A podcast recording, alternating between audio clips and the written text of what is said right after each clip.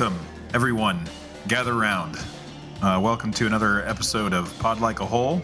We are running the gamut this season, and by doing that, we are picking our favorite artists and bands and one of their respective records to go track by track and talk about it. We each picked 14 artists and bands, and on this episode, we've landed on one of my picks, and that, who is me? You might be asking if you're just popping in for the very first time. My name is Mark. I am joined by my two faithful friends who I've known for a long, long time. We've shed blood together. We've put records away in certain bins at a record store together. I've done some college courses. I've sat in classrooms with these folks.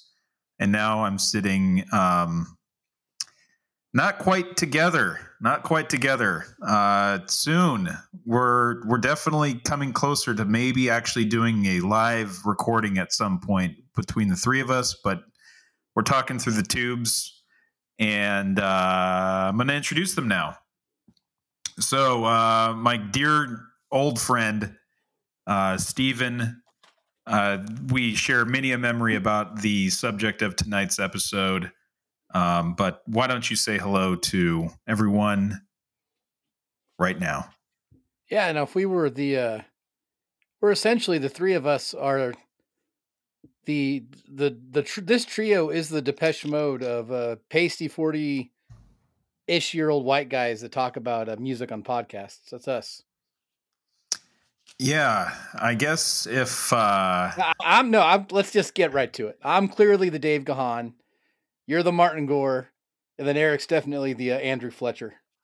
You know, maybe he might be like the wild card, and maybe an Alan Wilder who's no longer in Depeche Mode. But we'll get to all the nitty gritty details of all that. But Eric, who do you most identify with in Depeche Mode? Sure. Well, I think I look the most like Andrew Fletcher when I get off work and I'm still in my button-up shirt and my hairbrush to the side. But I do connect with Wilder's some of his musical choices. But anyways. And then you definitely connect with some of Martin's after-hours activities. Yeah. What are you talking about? As I loosen my choke chain. Oh man. I'm going through all these Depeche Mode lyrics these last couple of weeks, and I'm just like, God, this just sounds like stuff that Eric said casually that I never caught on to, but he's always been hinting it. The dungeon and I thought he was talking about Dungeons and Dragons, but no, it was something involving candle wax this entire time. Oh, I mean, I didn't actually introduce the subject of tonight's episode, but I mean, if you haven't caught on by now, dear listener, please take that crayon out of your mouth and listen closely. 'Cause yes, we're going to be talking about Depeche Mode. One of our three of our favorite bands, I mean, of all time.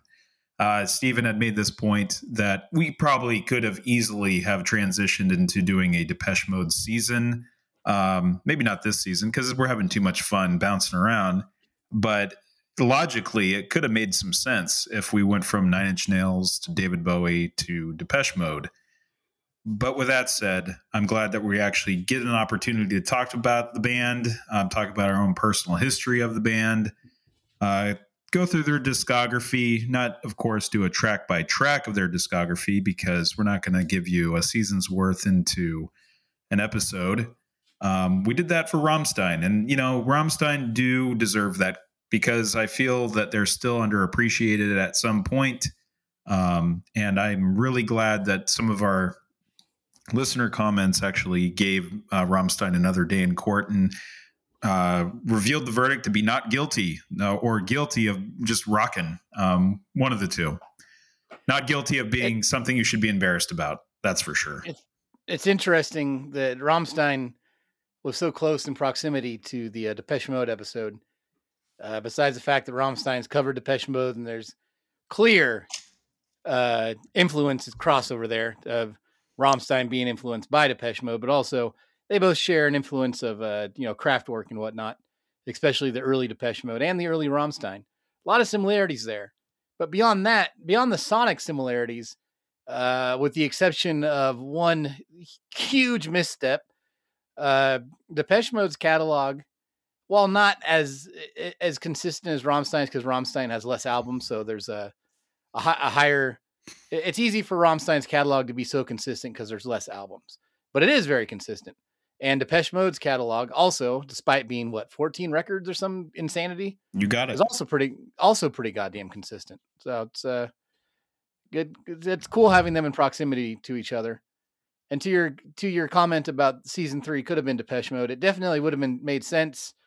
The Venn diagram of David Bowie, Nine Inch Nails, and Depeche Mode has so much overlap from the fan bases, the subject matter, and then also, if you were to take Depeche Mode and place them between David Bowie and Nine Inch Nails, I think they, you got the Brit to these Brits to Trent Reznor, and a lot of electronic music interplay going on. It would have made sense, and also the fact that all three of us have been fans for the majority of our lives of them as well.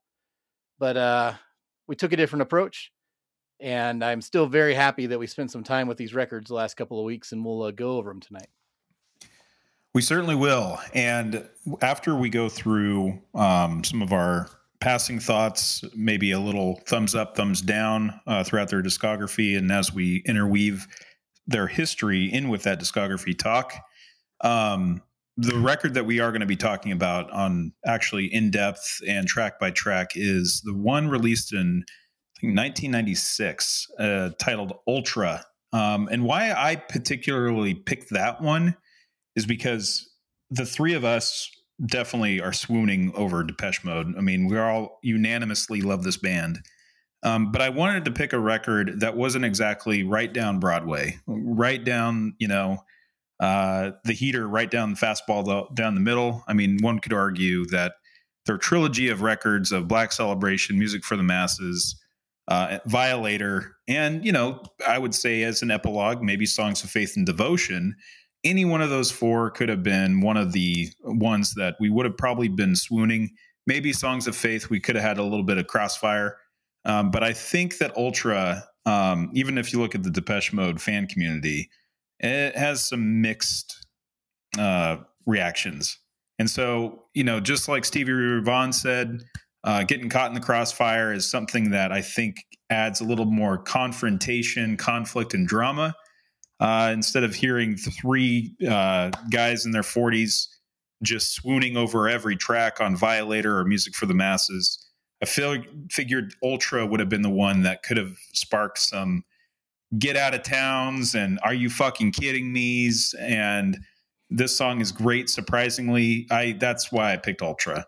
And maybe we all will unanimously still fall over each other. And that's the mystery of this relationship. And, going back to what Martin Gore and spice things up in his relationship. Well, we like to spice things up in our little podcast and certainly our friendship. But before we really get into that, I personally didn't really have any plug like a hole recommendations, but maybe I can think of one. Or if there's anything on the news wire, we're kind of skipping around on some of our segments, but we don't have a producer. We do these things by just hitting record and letting it fly. So I've got this coworker, and we like all of us now, we have so many phone calls that are our meetings. And there are so many times where he brings something up and I wonder, God damn it. What the fuck? You shouldn't have even brought it up because you got nothing to say. I think that's what we just did right now, Mark. All right. I mean, yeah, honestly, I think the three of us have just been mired in the Depeche Mode universe. I mean, I've been watching a lot of Westworld. That's good. That's a good show. Yeah. What are you thinking of season 3 so far? I really enjoy it. I'm only 2 episodes in, but I do like the fact that essentially it's just Blade Runner. That's fine with me. Yeah. I'll take that any day of the week. The real world is, the Blade Runner world in Westworld. Less rain, but like same level of technology, and you got some robots running around. See, I think you're doing it the right way. I think when me and Eric watched the show, and, you know, Eric, you can chime in here at any moment. There was such a big delay between season 1 and season 2, and I didn't go back and watch season 1 again. I just watched them all like once through, but you're doing it in a way that's, it's still fresh in your mind. The characters are still there. You're still really wrapped up in the whole character arc and the whole themes of the show. But I think that if without that kind of stopping and that gap and just not being fully invested without having to go back and rewatch what you've already watched, I think you're doing it the right way. So season 3 may hit different for you than what it did for me. Yeah, that's what I'm trying to say. I agree with that. And usually when it comes to watching TV and fighting, the binge method usually does not result in me retaining anything about the show any better. In fact, it makes it worse. But with that show, I can see, because there's so many threads and different timelines, that I can see that really being a plus. Well, I can tell you that I liked it so much that I've watched season 1 and 2. I watched every episode twice, which that's a lot of hours of my life. But it, like Eric, you said, that show Westworld, you got to pay attention if you're going to enjoy it. You can't half-ass it on that one. And so just the quality of the acting and the imagery and the music, it made it easy to watch it once for storyline and the second time to appreciate it. I did that with every episode. Season 1 and 2, I mainlined them pretty strong, and now I'm watching season 3 probably like an episode every couple days. I almost got to a point where it was overwhelming. I kind of had to slow it down. But I am enjoying it, and I'll let you guys know what I think of season 3 in a couple of weeks. But yeah, Westworld, that's been a fun one to get lost in. I think after this, I've been watching a lot more TV this year for some reason. And I think after this, I've been itching to revisit, I think, like almost all of David Lynch's works. I think that's what I'm going to do next. So we'll see how that goes. I've been itching to do that for a while, but this show and its constant questions about what is reality and whatnot made me think, well, fuck. This is right in there with the... It's a less abstract question that David asks all the time, and I'm itching for that again. So there you go. Man, I agree. I was listening to some podcast and someone did a phenomenal David Lynch impression and it wasn't the Marilyn Manson, Mark Maron episode, which all things considered, Marilyn Manson actually did do a pretty funny David Lynch impression on that one too. And maybe my lizard brain made that connection. Maybe we all made that connection with Evan Rachel Wood being the main character in Westworld. Oh God, you might be right. Oh geez. that's a pretty terrible yet interesting through line. We didn't even try to get that's there you go. Good Lord. I've just been consuming, hold on a second. Yeah, though, go Mark. Ahead. You bring that up. That is one thing that I've thought of quite a bit when I watched that show, though, that the writers couldn't have intended it. But, I mean, my God, a lot of it is about the robots being abused. I see where you're going. Yep. Mm-hmm. Yeah. And her even, and when she gains sentience and acknowledges that, as an actor, like, she was pulling from a real place there. That's pretty brutal. Yeah. No doubt. I mean, at the season 1, Ed Harris, his character, spoiler alert, but Jesus, where the hell have you been if you haven't watched it? And if you don't plan on watching it, well, whatever. But yeah, her whole story is she gets raped or and then shot or something like that over and over again. It's wild. And yeah, it's just the objectification of the whole AI, They're sitting in that office naked, having to be recalibrated and things like that. It's a wild show. I like it. But what I've been consuming, of course, I'm really just now in the rocket ship ride of Deep Space Nine. It is definitely It's a big shift for the franchise, if you ask me. If you watch it in terms of how it actually was released, I could imagine Star Trek fans losing their mind at the fact that it really does turn serialized, and it's a really intense, political confrontations. But we'll save that because all three of us, I'm the only one that hasn't finished the series yet. But one of my recommendations that did come out this week, or maybe it was last week, anyhow, very recent, was the Tony Hawk documentary on HBO Max. It's very good. Until the Wheels Fall Off. I always felt a little misplaced, but I'd found this thing that I loved, and I had so much more to prove. Whenever I would go, people would just be booing. The crowd was pretty rough. You do it weird. He skated as if he was being operated by a puppeteer. It reminded me that I can't even fit into the skateboard world. But the control he had was insane. I was obsessed, and I became a machine. That was the beginning of his launch to become Tony Hawk. I was just thrust into adulthood.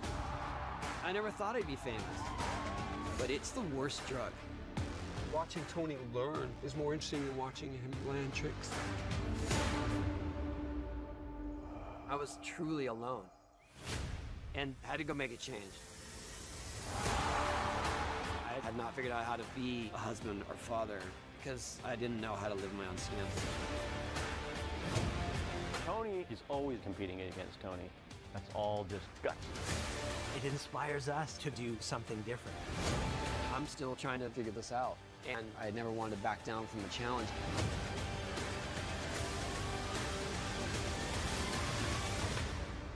I'm not going to quit.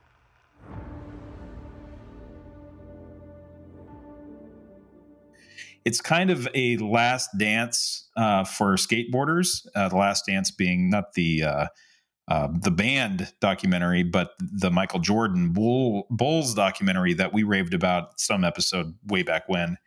But it's good. 2.5 hours, maybe 2 hours and change, but it's very well done. Not me knowing too much about Tony Hawk besides his best-selling video games and the fact that he was an amazing skateboarder. Definitely goes into depth about the whole skate culture, his family, how it's just really good. It's very, very well worth your time if you like documentaries. So that's my recommendation: the Tony Hawk Until the Wheels Fall Off. How about you, Eric? Another HBO thing that says we got to figure out how to get sponsored by them. That's true. That's 2 for 2. My God. Eric, what have you been watching? Oh, thanks. Watching. We're listening or whatever. What are you recommending? Yeah. Just in Steve's What Is Reality, just obviously Severance is the best thing on TV in a long time for new shows. But we, that's well documented across your socials. But I concur. But this Friday, as well, and honestly, as far as watching goes, it's a shame we weren't recording next week. I could tell you how good Father Stew was when my church rents out the theater so we can all watch it. I've watched a couple of those trailers and I still have no idea. Maybe it's because I'm watching them on silent. I'm not seeing what is actually being said. But it seems to be focusing on Mark Wahlberg, and all of a sudden there's Mel Gibson. Fresh from his appearance on the Jesse Waters show. But go ahead, Eric. Oh no, it just looks like the antithesis of it's like some tough guy Mark Wahlberg from the streets decides to become a priest, and Mel Gibson, two very problematic actors. Mel Gibson teaches him the ropes and is his wise mentor, and it just looks so sappy and it's God. It's we needed a fighter and God sent us one or something is the tagline for that movie.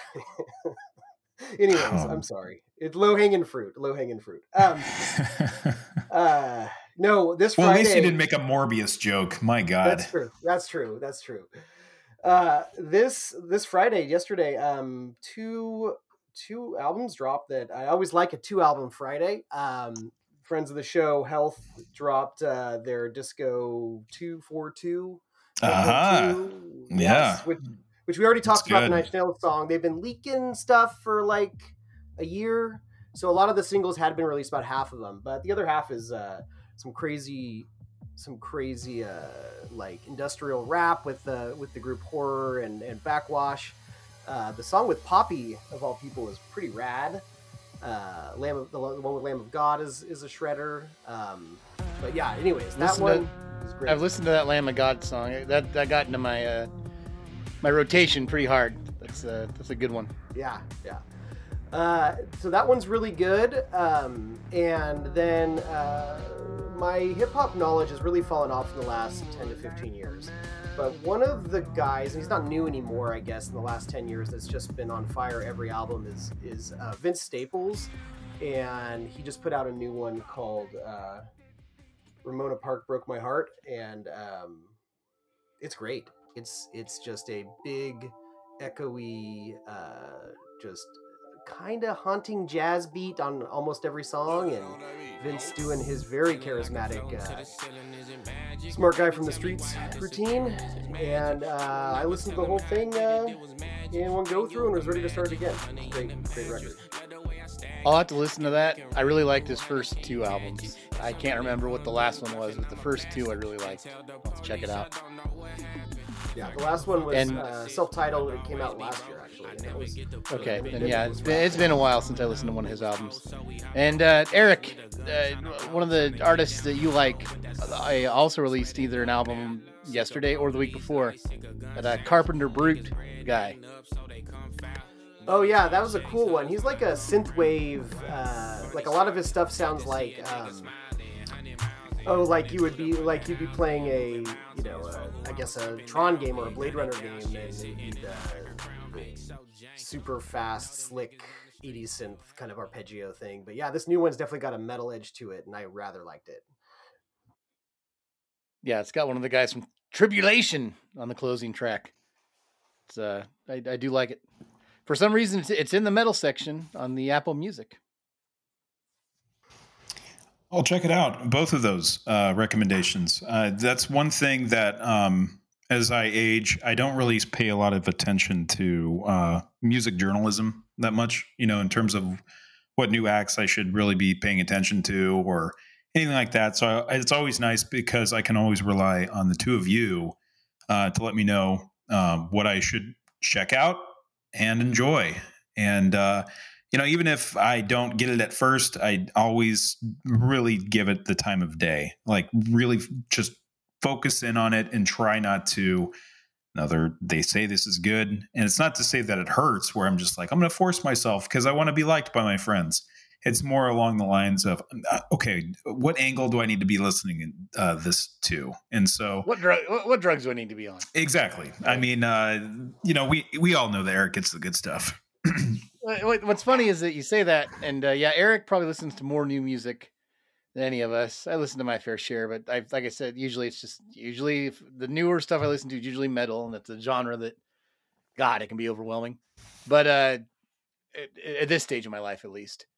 But it is funny you say that about music journalism because I got a couple websites I go to, but usually they're just keeping tabs on like.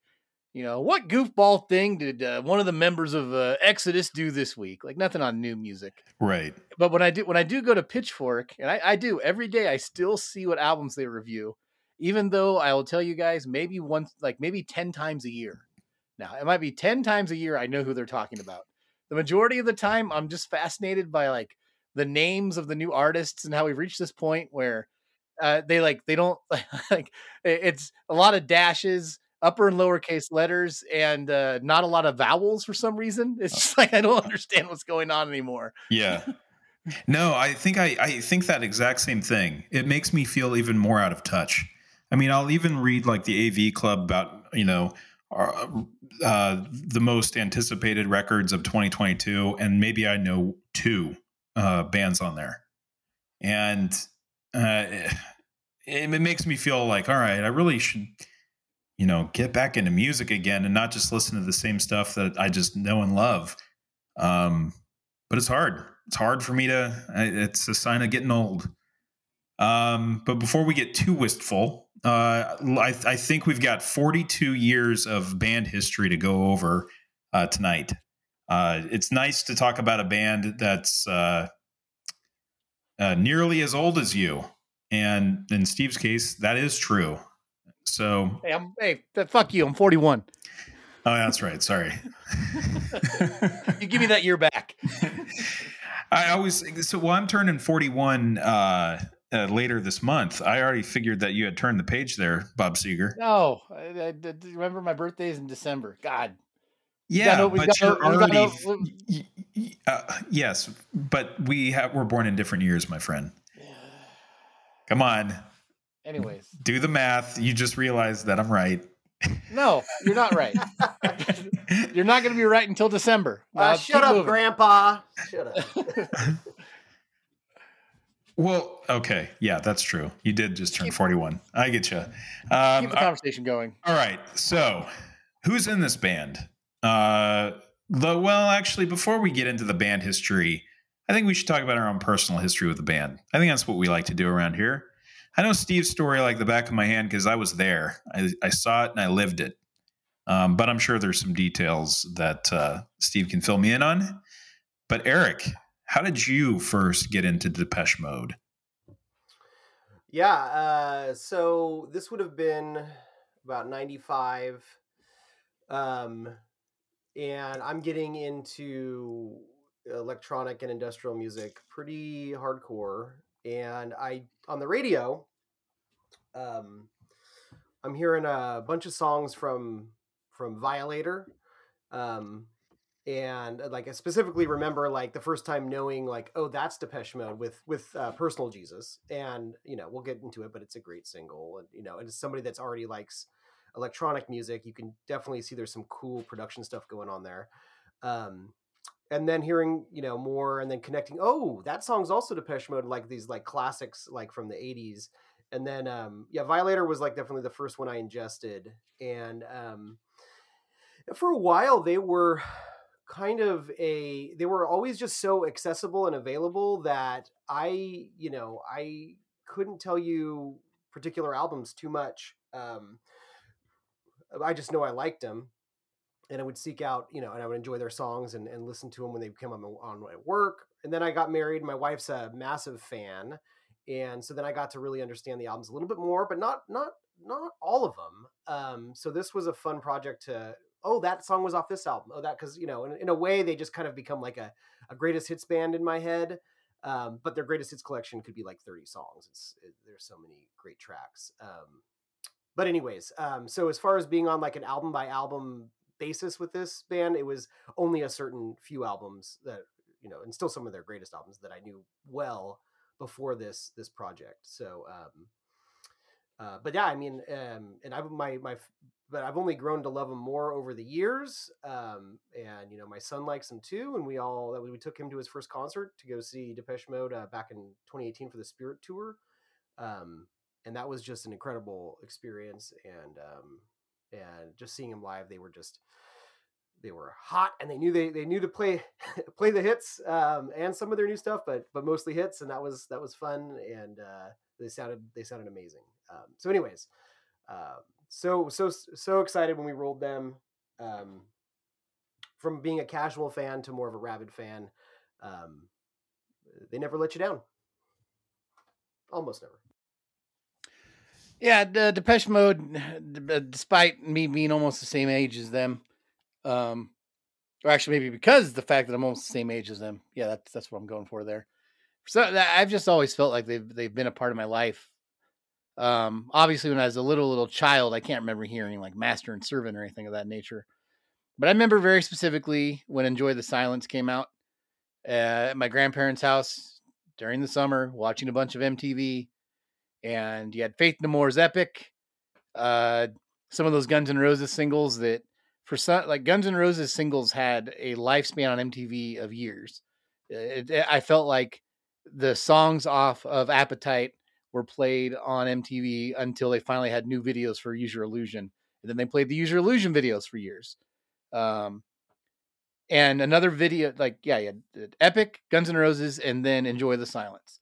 That video, I just remember seeing it all the time. And even as a kid, 9 or 10, depending on what part of the year it was, when that album came out, just being transported by that song and that video so much. And I don't know if the intent of the video was to really to appeal to a 9 or 10-year-old in the way that it did, but it did. It struck something within me. The visuals of just Dave Gahan walking around with the crown and like a lawn chair over all these beautiful places, filmed by Anton Corbijn, who may as well have been a member of the band at that point for a while there. And just that song, that sweeping song, even as a kid, I knew that song was great. And that's been one of my favorite songs for my entire life. I never get tired of it. I could play it on repeat. And yeah, that was my real introduction to him.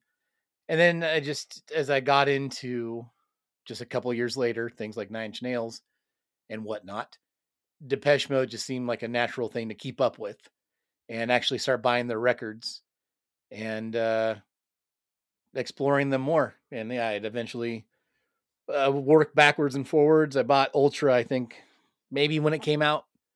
That singles collection that came out, bought that when it came out, and that helped me further explore their catalog.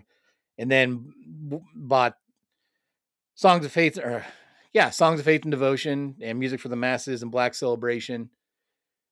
And ended up buying Exciter the day Act came out. Had all those for a while. Eventually I got into the earlier albums. Despite having heard most of them once or twice, because I know Mark had a Broken Frame on cassette. For some reason I remember that very specifically. And then I would listen to their newer records once or twice when they came out, go back to some of those singles, and then really dived in to the newer records quite a few times these last few weeks. But anyhow, the majority of Depeche Mode has always been in my life. And they're definitely a favorite band. Not an exaggeration. They are a favorite band. And a lot of people's favorite bands. It's hard. They're a 4-quadrant band, man. They appeal to everybody. They appeal to the goths. They appeal to the straight edge people that like just a good song. They appeal to the alternative folks.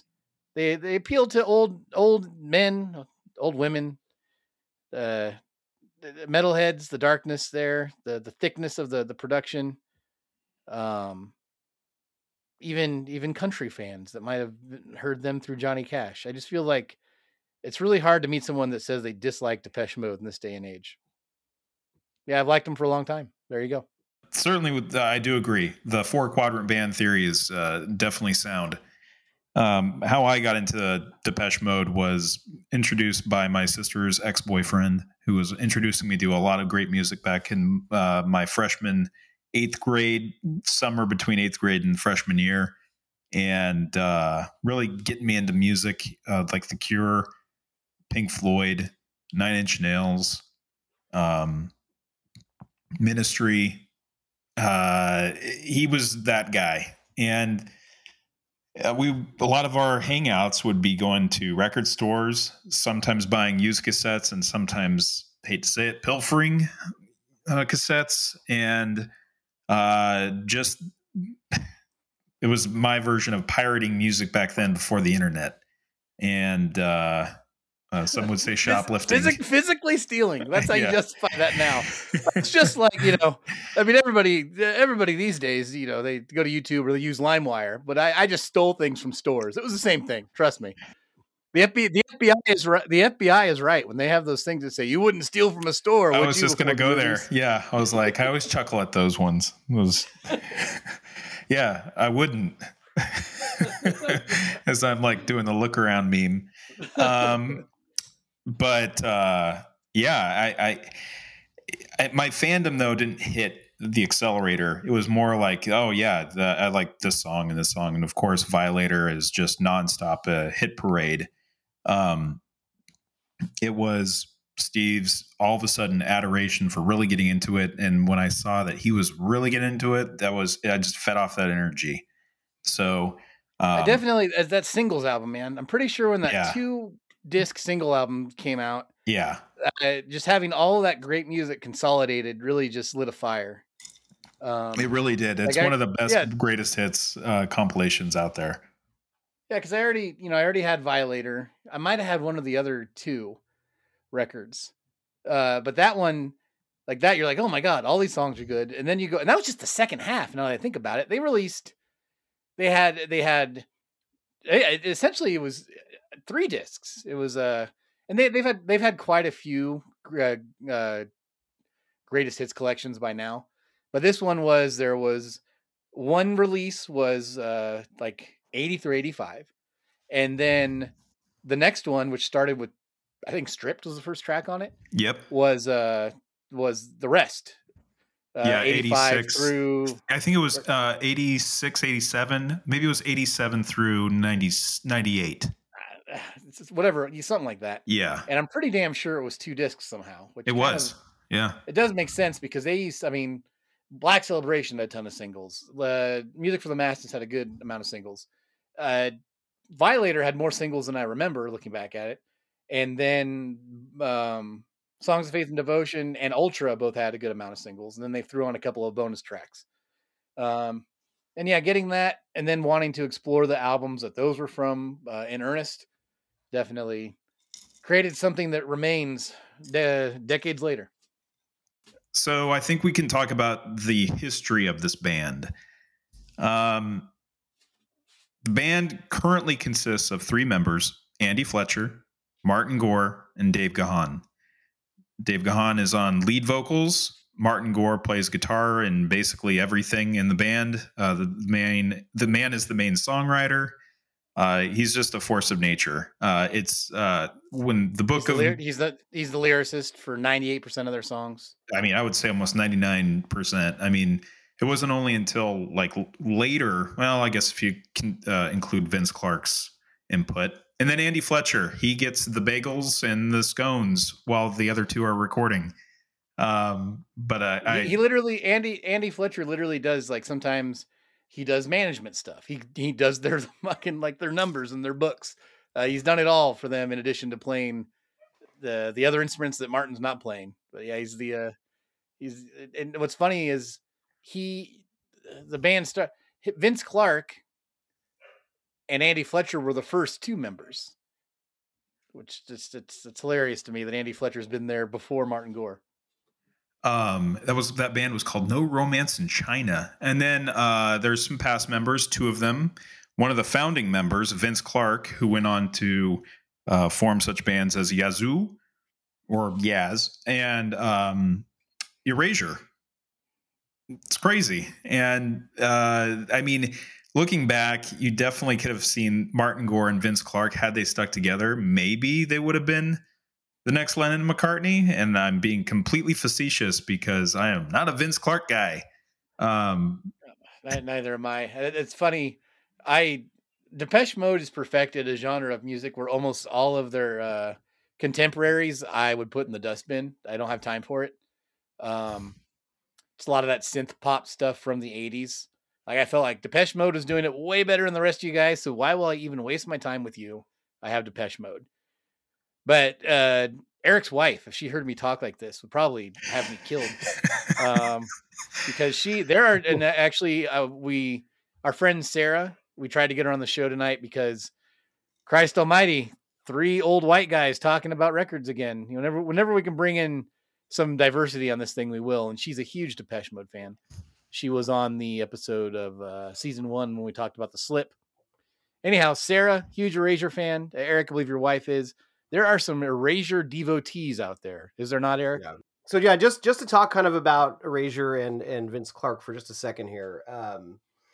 Yeah, I'm not, you can definitely hear when he departed, he loved that kind of major key, happy bubblegum pop, synth work.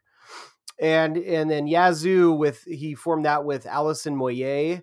And listen, she has a set of pipes on her. That lady can sing. She's probably got one of the more powerful voices, like Annie Lennox style, as far as 80s pop goes. And, you know, it's a masterwork in pop synth composition. But same problem with that I have with like Erasure is that it's a little bit too peppy. It's a little bit too clean. Doesn't really have that minor key dark kind of edge to it. But I definitely got put in my place one day. I was hanging out with my wife and a good friend of mine from Tacoma, who's a gay man, and I think Erasure came on, and I had a few drinks, and like we all did when we were younger, sometimes you just say something to have a strong opinion to inspire conversation around you. And I said something along the lines of like how much I hated Erasure, and it was like just way too clean and poppy. And then my friend said, well, if you've lived with HIV as long as he has, and you can still make those happy songs, then you're doing something right. And I just got absolutely put in my place and felt like a real asshole. Yeah. Yeah.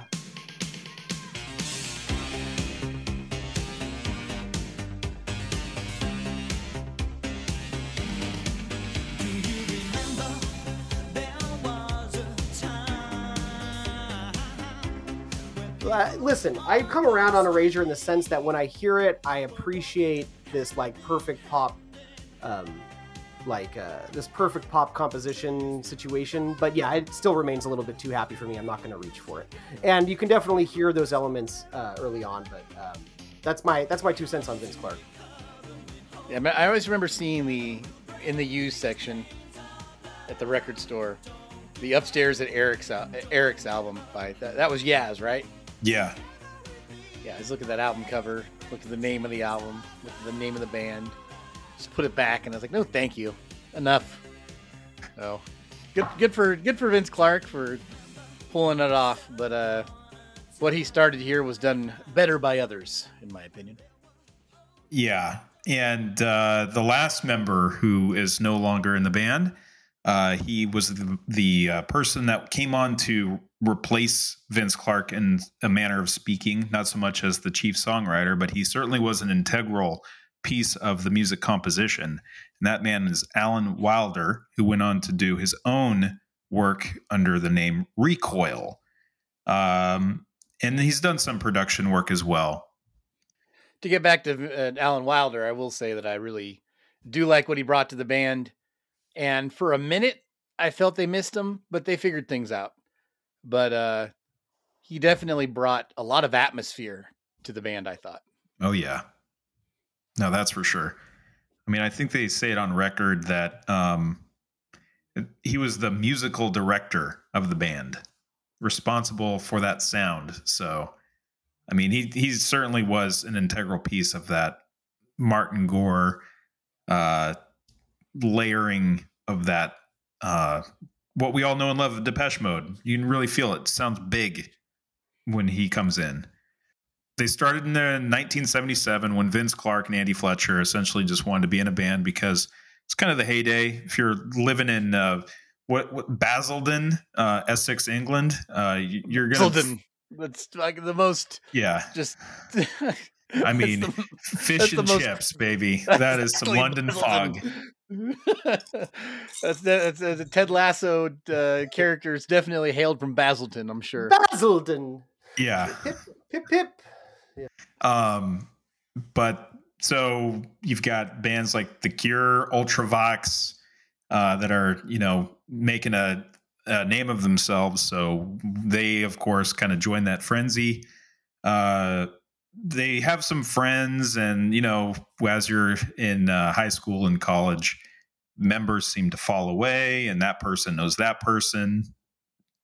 And that's essentially how they ganged up with Martin Gore. He played guitar in this acoustic duo, Norman and the Worms, and they just sort of mixed in with each other. They formed the name Composition of Sound because they saw OMD, Orchestral Maneuvers in the Dark, making electronic music, and so they started buying synthesizers or borrowing them from friends, and there you go. So Kraftwerk were doing their thing, and now everyone's trying to really replicate this new technical sound Dave Gahan later joined because they found him performing the cover version of David Bowie's Heroes at a what is considered a local Scout Hut jam session. When I looked that up, it was essentially an open mic improv night. Dave Gahan, he's definitely known for his baritone. He is a great vocalist. There's no question. Yeah, and he gets better as the band goes along. Did you guys read about his background at all as a kid and stuff? I mean, a little bit. Go ahead and flesh that out for me, though. Well, there's not much. I mean, he had some interesting issues with his dad. He didn't know who his real dad was until after his stepdad died. And then his real dad came back into his life for like a year, then disappeared. But I just found it interesting that he was a hoodlum. They used to steal cars and light them on fire. The bad boy image he really leans into in the late 90s, early 90s, or late 80s, early 90s there. Seemed to come from a real place. But I love Dave Gahan. I've always, since I was a kid, I always thought like, oh, this guy's a bad boy. Like, it's just hilarious to me. The fact that like he's got those two tattoos and they're like these like really simple like I don't even know what they are, but they like, you know, you see him in a wife beater with just these two tattoos and one arm and his haircut, and he definitely looks like a guy that's like, you know, I could probably, I don't know if I'll win a fight, but I'll pick one. Like, that's Dave Gahan to me. I love the guy.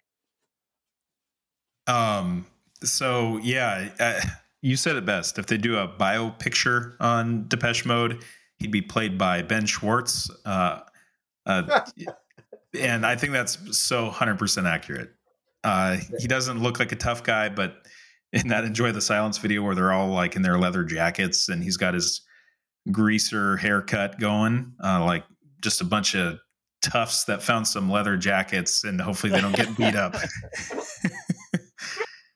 Yeah. But I didn't know that. One thing that I did find interesting is it's a very similar story with Martin Gore as well. So Martin Gore, his biological father was an African-American GI that was stationed in Britain, which honestly, when you look at Martin Gore, he looks like powder. I mean, extremely with that white shock of hair, looks very, very pale. But there you go. His dad was American.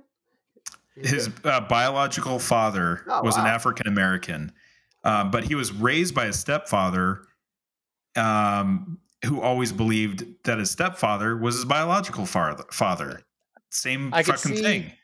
I could see with Martin Gore. I could kind of see it. And if you look at him though, his facial structure does kind of look like it has a, not as European. Is that what you're kind of saying? Maybe. Because I don't know. Yeah. Yeah. I could kind of see him having some African-American heritage. If you look at him now, he's white as hell, which, you know, whatever. But, yeah, once you know that fact and you look at him again, you can kind of see it. He's an interesting, like he physically looks interesting. He does. And I see that as he aged. But when he's young, I mean, he looks, yeah, it's very different. I guess he didn't meet his biological father until he was an adult down in the South. So I just that's crazy. I mean, when I read that a long time ago in a Rolling Stone article, I didn't believe it. But sure enough, it is true. But Martin Gore, what a talent this man is. He can do it all. I mean, his instrumentation is fantastic. I'm sure he could play any instrument that you give him in a weekend. He writes all the lyrics for the most part, with the exception of the first record of Speak and Spell. And Dave Gahan actually comes in on the later records and actually wants to contribute some lyrics as well. And he actually does a pretty good job too. You find those first on Playing the Angel. Yeah, Martin Gore, his he has a very much high pitched singing, mm-hmm. and I think it's really interesting. They just, you know, David's a better vocalist, especially for what's essentially a rock band. He's a great frontman, Dave Gahan, but the way that they weaponize and use Martin Gore's voice when they need to and when they should is incredible. I think the harmonies of this band, once you hear them and notice them, you realize that those are some of the most special parts of their songs are when Dave and Martin sing together. And you know, like it just, Alice in Chains is one of the other bands that I can just remember the harmonies meaning so much to me when they really clicked. Obviously Lane Staley and Jerry Cantrell. Like, you listen to that unplugged Alice in Chains album, that's just some of the most beautiful rock music of two dudes singing together. You hear that a lot with Depeche Mode. And it's not always just backup vocals on the choruses. Sometimes Martin will just sing a phrase or two with Dave in a verse, and it's just packs the punch. He's a great vocalist. Eric, any thoughts on that? Oh, just, yeah, he is. Early on, Martin would get maybe one or two songs an album for a solo piece where he's singing the whole thing. And I know those are kind of mixed results with fans. And to be fair, some of those songs are kind of just snoozy, like tracks. They're not as dynamic. Somebody I don't need to hear Somebody, but I can. Right. One, right. A question of lust. That one's grown on me over the years. Usually. Or like Home is fine. That's it. Home's a good one. Yeah. And I saw, when he played it live and he just kind of gets the stage for a minute, it's kind of a cool moment. But I mean, come on, Martin Gore is just absolute hero, God status, like just what he does that band and you know, knowing that he's not frontman material and like having, no problem just, sharing that with somebody who can put on a more of a show. And and I really respect his production style. I think he actually forwarded electronic music as it meets pop music, like crossover potential for electronic music. I think he's a huge flag waver for that. And even if you listen to some of his like solo records, it's this dude can produce and program with the best of them. Well, the interesting thing about his production styles, I think Alan Wilder had something to do with this too, is the reason the Depeche Mode was so popular was, yes, it is very much electronic music, but on the best Depeche Mode songs, the balancing of the production is just almost like perfect production. And I don't know how to explain it because I'm not a musician, but I know it when I hear it. And you hear that on those the upper level Depeche Mode albums. Yeah, he's Martin Gore is just awesome. I'm an old man now. I don't need to meet my heroes, but I really wouldn't mind meeting Martin Gore and just like shaking his hand. Just like, guy has done so much. It's awesome. Or if he wants, I could give him a whip or two out of love, Oh yeah. Also, yeah, the guy just, we're going to talk about it as we go through these albums a little bit.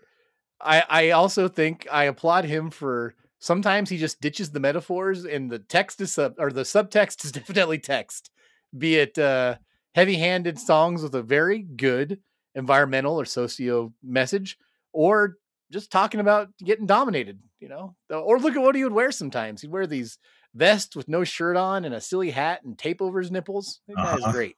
Yeah. I mean, one of my favorite things about one of the more recent Rock and Roll Hall of Fame induction ceremonies, it was the same one that was occurring during the pandemic where Nine Inch Nails also got inducted. So everyone had to do this pre-recorded video or maybe do like an interview, which made it look like, I don't know. But my favorite thing was when Dave Gahan, Andy Fletcher, and Martin Gore, just all in three different locations, all talking through Zoom, just like three men that just goofballing on each other, laughing at the whole pomp and circumstance of it. Martin Gore smiling with like this crazy Joker demonic grin that, not creepy, it's just lights up a room. Some wild stuff, folks. But if you happen to catch that induction, it's weird. And they're all just like, all right, let's go get smashed or something like that.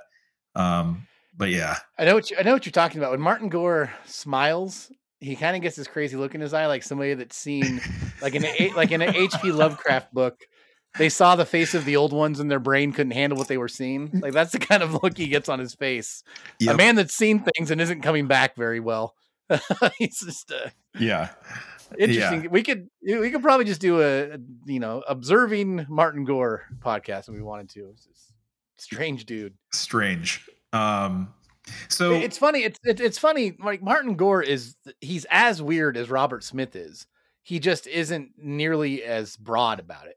But there's the same level of just weirdness, but also being a great songwriter and craftsman there. The difference being that Robert Smith, covers his face in makeup and puts a bunch of hairspray in his hair and sings like a whirling banshee. Meanwhile, Martin Gore kind of has his weirdness be a little bit more, like once you notice it, you can't help but not notice it, but it's not as striking at first. Yeah. So those are, a little bit of background on each of those members. The band title itself, they after everyone's assembled, they called themselves Depeche Mode. Gore had said it means hurried fashion or a fashion dispatch, just like the sound of it. The magazine was a French fashion magazine called Depeche Mode. And so they just took that and away they went, which I'm surprised the actual fashion magazine didn't eventually sue them. But I wonder how all of that shook out, or maybe they turned themselves into a Depeche Mode fan magazine. Who knows? But how we're going to talk about these records, Steve came up with this really, I think, accurate way to discuss this band and its discography. This band really goes through a lot of phases. I mean, every band that you follow certainly does. They evolve, they mature. Once they get a group of albums together, you can see what phase they're in, and then one album is like the transition, and then we're off to the races, and then another first album is the transition, and off we go. So this first group, we're calling it the Some Great Rewards phase. That includes the album Speak and Spell, A Broken Frame, Construction Time Again, and then Some Great Reward concludes that. So these are the early days where Vince Clark is manning the captain's seat for Speak and Spell, and you can absolutely tell. It's a bouncy little album. One thing that always stands out to me, it has the immensely popular song "Just Can't Get Enough," which is a great song. The videos. The first time I've ever actually seen Vince Clark ever, because I've never watched an Erasure video. It just wasn't for me, and whatever. Teach their own. But really lighter in tone. It contains what they consider one of the worst songs in the entire catalog. What's Your Name? And it's not good. It's not a good song. But in this first studio album, Eric, tell me, yay or nay in 30 seconds. Small review. You got it. Yay-ish. What I like about it is the early synthesizers, the 808 drum machines. Half these tracks, if without vocals, could have just been like backing tracks for Break-In or Break-In 2. It's peppy. It doesn't really fit where Depeche Mode would go. They obviously have a darker side, but Vince Clark wasn't going there. But I think it's charming in its own way. Worth a listen, but not too many tracks from it ended up on my ever-evolving Depeche Mode playlist. When I'm with you, baby, I go out of my head, and I just can't get enough, and I just can't get enough. All the things you do to me and everything you said, I just can't get enough. I just can't get enough. We slip and slide as we fall in love, and I just can't seem to get enough.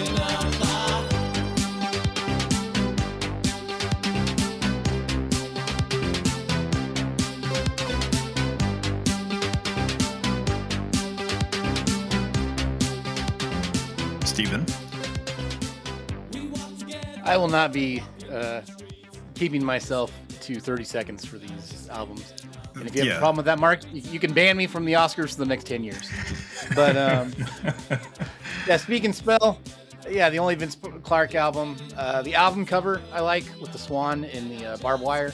I like those early album covers quite a bit. I'll talk more about them as we go through them. It is more upbeat of a record, but it's not complete cheese music. Yeah, New Life is a great track. It, I think it's prototypical, really Depeche Mode. That just can't get enough. Probably the two best tracks off this album. Puppets is another good one off there. It's got some good layering, good synth work. It doesn't sound dated like a lot of early 80s stuff. Puppets is a good track. Photographic is another one I like on there. It's it starts to show how Depeche Mode, even when they're writing some of these basic synth pop songs, where other bands would have like an A, B, and C section, Depeche Mode would still add like a D section where there's like a fourth movement. I think Photographic shows that. Their songs go a little bit further.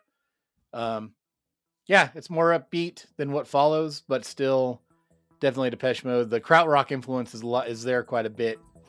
Less guitar, not even any guitars. A lot of bloops and bleeps. I still think it sounds a lot better than their contemporaries. And Dave Gahan sounds like Dave Gahan, but his voice is way less dramatic and deep. He's not a lot vamping. More. He's not vamping. He's not vamping. Good, perfect. Yeah.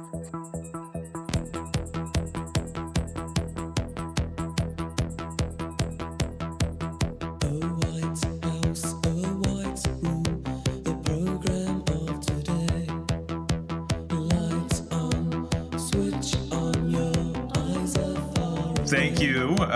Let's move on to A Broken Frame, released in 1982. So Vince Clark is out of the band. He wanted to leave because apparently he was just getting a little too weirded out by the tension and was tired of touring. And then he went on to form another band and then essentially did the same thing. Who knows? Maybe he got a little anxiety, a little cold feet about their kind of sudden moderate success. I mean, they weren't like breaking records over in the UK during this time. They were still playing small venues and having to almost, I mean, at first they had to convincingly go to each of those recording studios to record something and then go to a producer, like with either their synthesizers. It was just a big traveling shit show. So they paid their dues. I'll just say that. Whatever reason he left for, I mean, decades later, Martin Gore and Vince Clark had like an EP side project. I mean, those guys are buddies again. But I for whatever reason he left at the time, there was some cattiness from Martin Gore saying it was bullshit. Like he literally said like, "Oh, that's bullshit. Vince wanted to do blah, blah, blah." But they made up eventually. Yeah. Martin Gore, he's a catty character. He's a cat. He's a... kind of in the vein of Elton John, you know? Yeah, a little bit. Yeah, a little bit. Yeah. So Vince Clark left, formed Yazoo with Alison Moyet. Alan Wilder. Yazoo! I know. I love that search engine. Yazoo from Basildon. But Alan Wilder, he did join the band, but he was more of the part of the touring band. He was not on Broken Frame at this point, just a hired gun. So this was their record, sophomore record, in order to kind of prove themselves that they can continue on. And with Martin Gore now taking the main songwriting responsibilities, both lyrics and music. And off we go. So... this one is, I think, a big improvement over Speak and Spell. This is the one where you can see that there's a shift between the way that Vince Clark writes and Martin Gore writes. But having said that, there are still some like bouncy little numbers all throughout this album too. It's just that Martin Gore has this neat little trick that he can talk about some heavy content and make it sound, and then musically it sounds like you could use it in a cereal commercial. It's wild that he's able to do both of those without it ever making it feel wrong or awkward. He's really good at that. Yeah, I mean, some of the highlights that I would say here, you find them on music videos, The Meaning of Love, See You, those are the two. Leave in Silence was also in there too. Have you seen that video? Yeah. It's where they're like on the conveyor belt and they're just smashing apples and Jell-O. Yes. And it's fucking ridiculous. And it kind of turns almost into a Beck video with them all being in different colors. Yeah. They've got some of those early videos are something. I mean, the early videos and also some of the early, like, whatever those shows that were kind of like American Bandstand, but for the Brits, their appearances on those. Top of the Pops. Yeah. That era of Depeche Mode is very enjoyable for the visual components that you can find.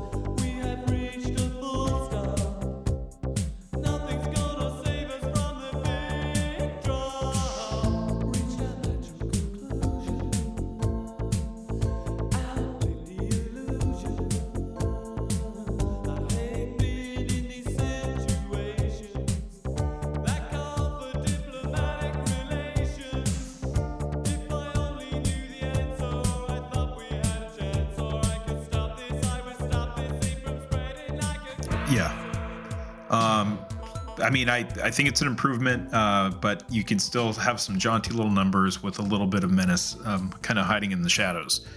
So I'll start with you, Steve. Broken Frame. What's funny about a Broken Frame is that I very specifically do remember Mark's copy he stole from the record store. A cassette. He had it on cassette. Am I right, Mark? Yeah. For the most part, that was the easiest thing to put my little mitts on. The album cover is amazing. It's it actually won some kind of award, that photograph. I just love that album cover. It's like a Russian woman in a field chopping wheat. It's just looks really good, the composition of that album cover. I think it's a little bit better than Speak and Spell. That's not the popular opinion. If you were to look at ranked Depeche Mode records, Broken Frame usually hovers near the bottom for some reason. I can't figure out why. I don't think it's a bad record at all. It's better than Interpretation, and it shows some of the growth they have. I mean, maybe there are some growing pains there. I'm hard pressed to name a lot of great songs on it, but I like that they're trying new things. It's an enjoyable listening experience in album form, but it's hard to track down some singles. I mean, the two songs on it that I really like are Leave in Silence and Nothing to Fear. Leave in Silence, they start doing that stuff with like, whoa. It's a little bit darker tone. Yeah. And it's got a cool synth solo that sounds like a broken flute. So that's good. And I'm going to be bringing it up a lot, using synthesizers and trying to make them sound like classic instruments is something Depeche Mode did often. And Nothing to Fear is a instrumental song, but the synth line sounds like it has the same cadence as a vocalist. Pretty cool. If you're going to listen to one song off of this album, I'd say Nothing to Fear is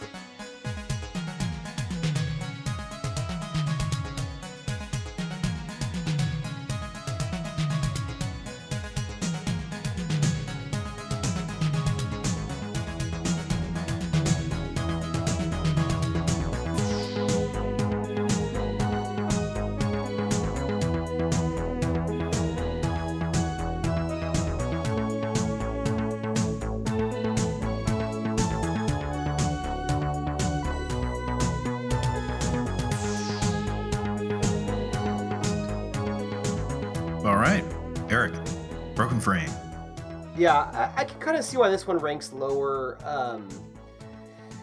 Probably on my list, it does. It's still very enjoyable. And actually, I think side B is great. I think you can kind of see the growing pains, like Steve said. It's not as easy for Martin to pull a melody out of a hat like he is able to do on almost every album after this. There are some songs that do kind of wander without that hook. Especially on side A. Eric, it might be because there's no Vince Clark and there's no Alan Wilder yet. Right. And perhaps Alan Wilder helps Martin find those melodies on the future albums. And then after Alan leaves, Martin has grown that skill by then. Right. Yeah, definitely could be. And yeah, and I'm thinking, and collaboration is such a big part of the band. That makes a lot of sense. I agree with you. Nothing to Fear is top-notch track. I do really like Satellite. The synth doing like a tuba oompa sound. It's almost vaudevillian, but this is the first kind of glimpse of Dave's dramatic side. And this album, even the songs that don't hook you, they're, you know, Martin gets the reins in songwriting and kind of rushed to do it. And you can kind of tell it's a rush job, but he discovers the minor key and the kind of dark pop, which is, I think, really their niche, and atmosphere. They let the songs breathe a little bit more. I mean, there's no room for that on Speak and Spell. It is hyperkinetic bubblegum synth pop, but this one, they definitely let you breathe a little bit and build that atmosphere, which I think is a huge, kind of a huge kind of, I guess, watermark for them as they move forward. So, I like it. I think it's, you can see them growing. It's not as successful as many of their albums, but I think it's an important one.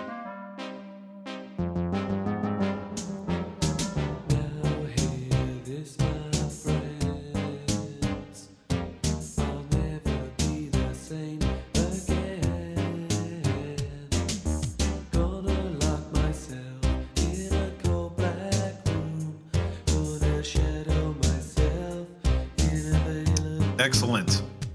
So, the third album in this four-album phase here, Construction Time Again. So, Construction Time Again, released in 1983, and it's so great. During the hungry days of music, bands release almost albums every year. I kind of love that. You don't see that even in today's young bands that are still coming up. They tend to take 2 to 3 year layoffs between records. Maybe it's the constant touring. I don't know. I think that the new generation is just lazy. That's probably what it is. I mean, Kim Kardashian said it best, right? Bitch, get to work or something like that. I'm not following it. So Construction Time Again, it was recorded at the same Berlin Hansa Studios where the David Bowie's Brian Eno trilogy was produced. That should have been our second season. David Bowie's. God, lost opportunity. I know, man. But we did get those hidden tapes of Tony Visconti, who was apparently a wise guy in the Bada Bing. That was a big win for us, yeah. Big win. It was a get.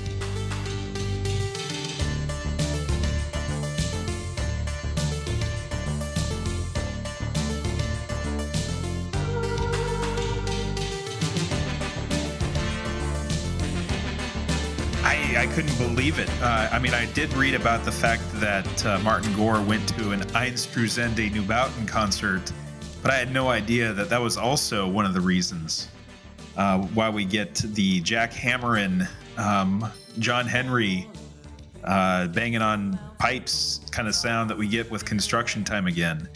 It always, whenever I look at that album cover, speaking of that, it reminds me of when Homer and Bart, it's the John Waters episode. I thought about that. I did think about it too. Exactly. They work hard. They play hard. Sparks and steam. Yeah. Oh my God. I'm telling you, man, those early album covers are great. And this one is great too. I love the font on the name Depeche Mode on it. Yeah. I just love that title, Construction Time Again. That's a great title. And I mean, this guy is like pounding rocks on the top of the Alps. It's great. But now we get Alan Wilder. He's part of the band. This is a pretty good record. It's not great. I mean, I still would probably put it in my mid-tier range, but it's pretty good. I mean, you get Everything Counts, which is an all-timer, which gained some extra life on the 101 live score soundtrack. Album, they did a documentary on that. But what you get on here, Everything Counts, Love in Itself, 2 Minute Warning. That was an Alan Wilder song that he just wrote. Excuse me. It's cool. That's a cool song. It is. Yeah, it is. He also did The Landscape is Changing. He wrote that one as well. So right up from the go, he's making a play to also lend a hand to not only writing original music, but just really starting to flesh out the beginnings of what we all know and love about Depeche Mode right before they really hit their stride in their second phase. No consequence, no sympathy. You're good enough to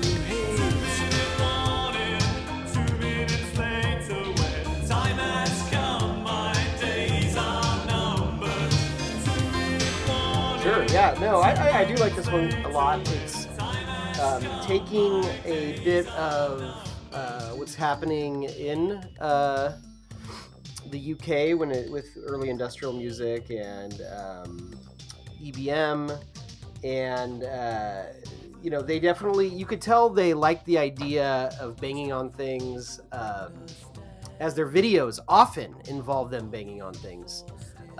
Even in the videos, it doesn't really translate to the sound you're hearing in the song. It's still fun. They were really into that aspect. I can't remember what album it is, but there is an album where they rented a house or a studio or something, and the first thing he did was they went to the kitchen and they went through all of the pots and pans and forks and knives to figure out what they could bang to make. I'm not kidding. That's really something they did. I read that too. It was either this one or the next one. They're kind of like two of a kind, for sure. But listen, this one's great. It still has a little bit of that Kraftwerkian synth stuff, especially on songs like 2 Minute Warning or Get the Balance Right. Great tracks. I think one of those has a video with a bunch of like old stock footage of sailors on a submarine. I enjoy this one. I think I can put this on from start to finish and have fun as somebody who does really appreciate those early to mid 80s electronic albums, just people having fun with the technology. It does also search for melody at some points. They do hit kind of a wall here and there, but all in all, you can get through it and have a good time. Yeah, again, I like the album cover a lot. I like the album cover and the album title synergy. You start hearing some melodies of, and somebody wrote this down, but I totally agree with it. Russian, European, and Oriental influences appear in the music, and I can totally hear it. Martin starts doing these like more exotic melodies here and there. I like that there's like a general climate awareness theme. I mean, they were talking about climate change way before it was unfortunately a common topic. Sometimes Martin's lyrics are right on the head, but that's great. I like it. Sometimes something should have a easy to understand message. The songs that really stick out to me. 2 Minute Warning, it's a good one. Got a great chorus. Everything Counts, like Mark's mentioned, is an all-timer song of theirs. I'm sure they played it live at every show since they wrote it. The live version on 101 is a superior version. I love when I listen to it, the graph, I always think in the live version, they repeat the graph over and over again. And then they say like, on the wall, it's just sticks out in my head. And, I like how Martin claims they're not a political band, but that is the best, like anti-capitalism song.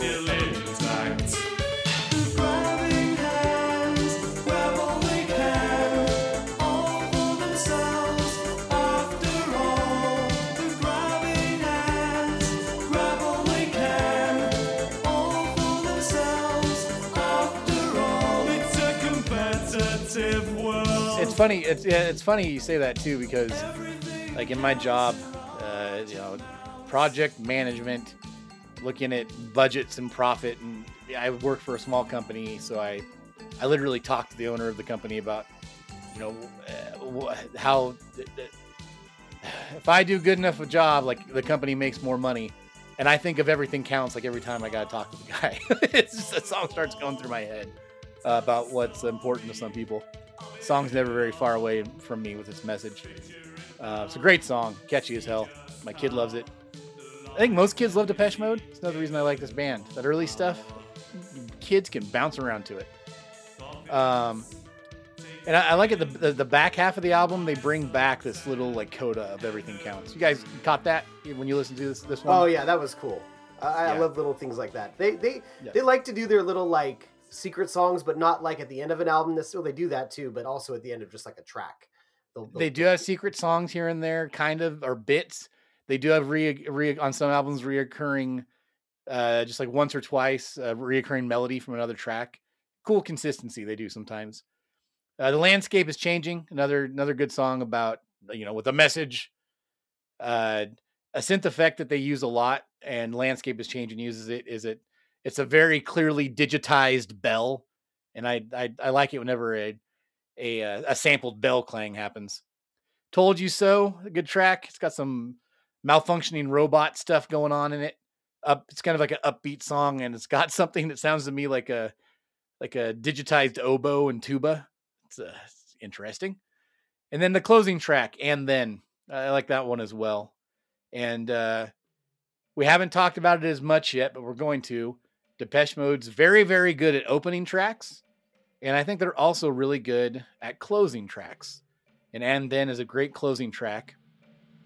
It has some plinks and ploops and bleeps and bloops that remind me of Monkey Island, actually. And as we know in this show, whenever something reminds me of Monkey Island, it makes me happy. By the way, this week it was announced there's a new Monkey Island game coming out. Looking forward to the new Monkey Island game from the original creator of the first two games. Very neat news. And Then, great closer. Great. And then there's And Then has a cool... Martin Gore has these like sad but hopeful lyrics. And there's a line from this one that's just put it all down and start again from the top to the bottom. And then that's all. I'll have faith, or I prefer to think that things couldn't turn out worse.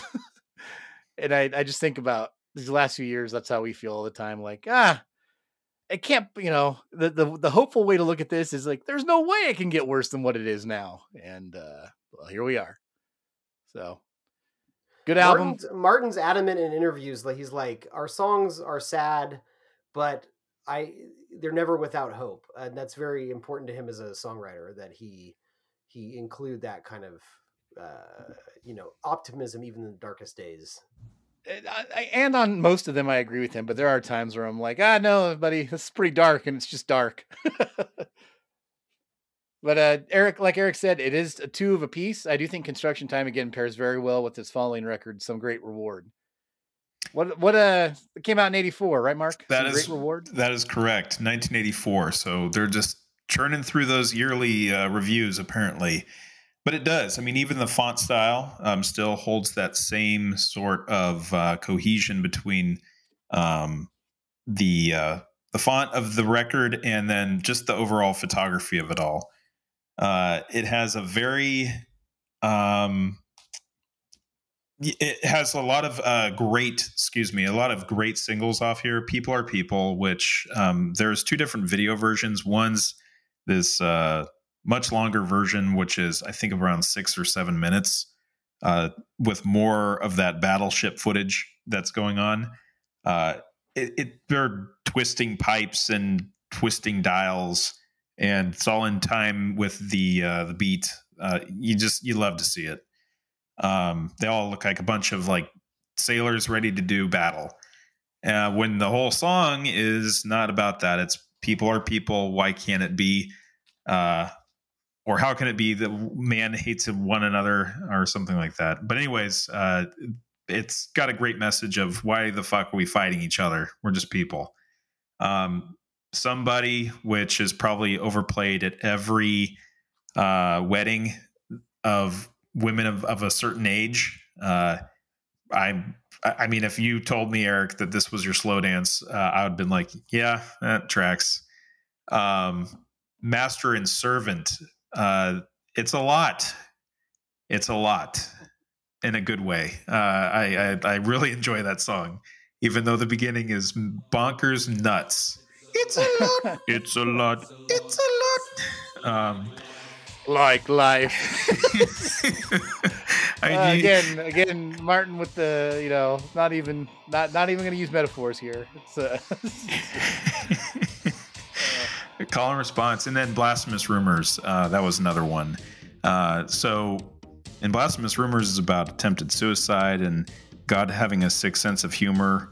I mean, good Lord, it's a jaunty little song with lyrics that would be perfect if they were in The Crow. It's a good record. I actually think out of the entire phase, this is my top tier in this phase.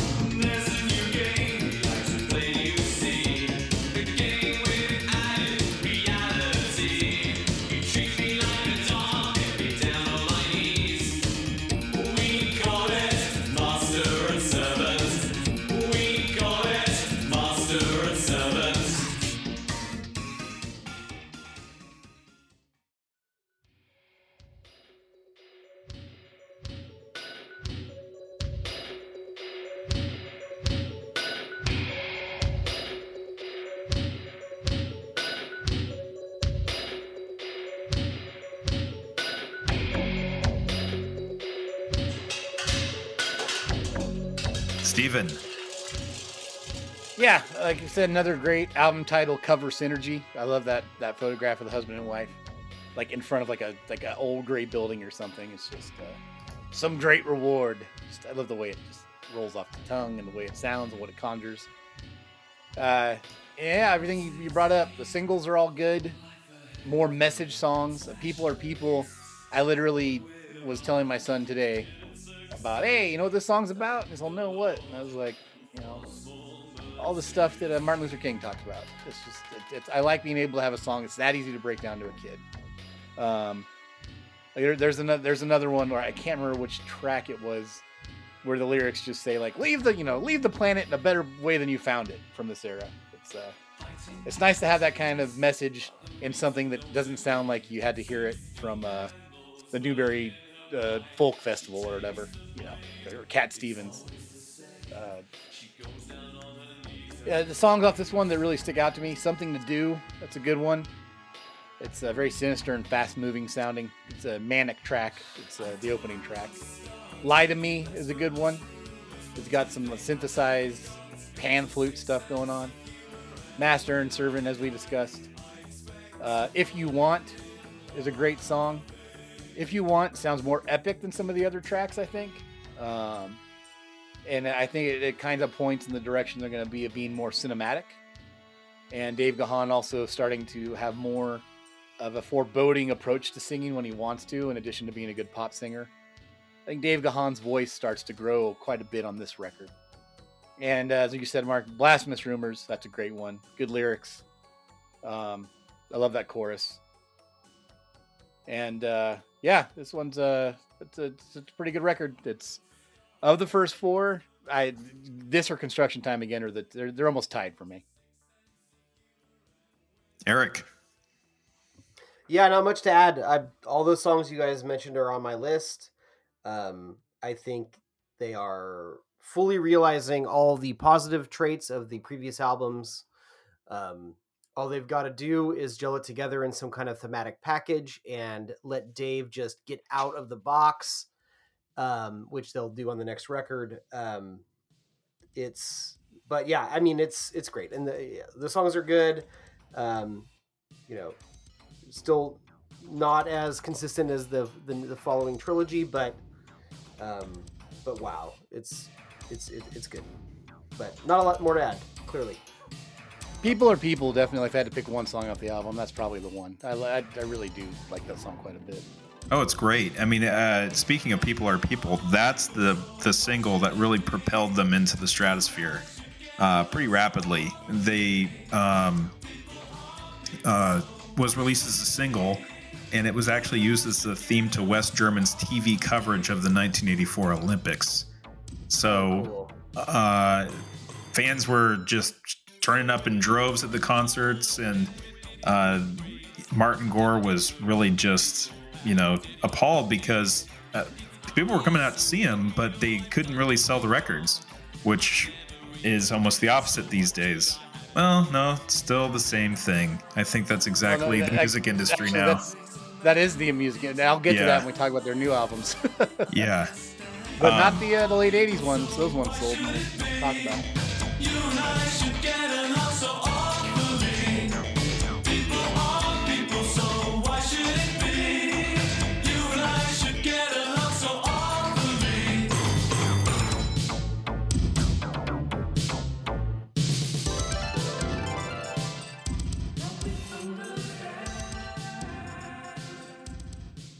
Yeah, but people are people. That's what really got them over here. Stateside, they released a compilation singles package from these first set of records, and there's a song called Shake the Disease that shows up on that one that's not on any of the records, and also it's called A Heart. But Shake the Disease, that is a really fucking great track. That's a so really awesome song. Yeah, Shake the Disease. I mean, if it was put on the singles, catching up with Depeche Mode collection, good on them to try to help push that more. But I mean, I would have put it on even maybe the next record to help push the next record. But Black Celebration didn't need any more great songs, so they probably made the right choice. Shake the Disease, though, my God, great album or great song title, great song. What are you saying about Flood, Eric? I was just gonna say that they started working with Flood on that track, and then that would carry over to a few albums in their future. And just researching, I looked up. I mean, obviously, I know who Flood is from many albums, but looking up Flood's discography, I think maybe more than anybody else, I can track my music interests through Flood's career in the 80s and 90s. It's pretty awesome. Anyways, well, we got the U2 fan club on our podcast right now. That's right. And you got Flood's a big part of why he loves U2, I'm sure. You got Nine Inch Nails. You got Ministry. Mm-hmm. You got Pop Elite itself. You've got all sorts of Nitzareb, all sorts of stuff. Oh yeah, I mean even our sourpuss Brian Eno as well. You can throw him to that U2 mix as well. David Lanois is really he was the producer of The Joshua Tree and Rattle and Hum, but then Flood did Octoon Baby, I believe. I guarantee you that if you are a music fan of a certain age, of a certain type, in the late 80s, early 90s, that if you're a U2 fan, you're also a Depeche Mode fan and vice versa. It's hard not to. Yeah, the late 80s, early 90s output of both bands, a lot of crossover there. I know you have to when I'm not there. In spirit, I'll be there. Here is a plea from my heart to you. Nobody knows me as well as you do. You know how hard it is for me to shake the disease that takes. Okay, this has been part one of our Depeche Mode discography discussion. Join us next time when we go through the rest of their career and where we really see the peak of Depeche Mode at the height of their powers. So this has been Mark, and Steve and Eric are somewhere in the void, but they also want to tell you, we hope that we brought you closer to Mode.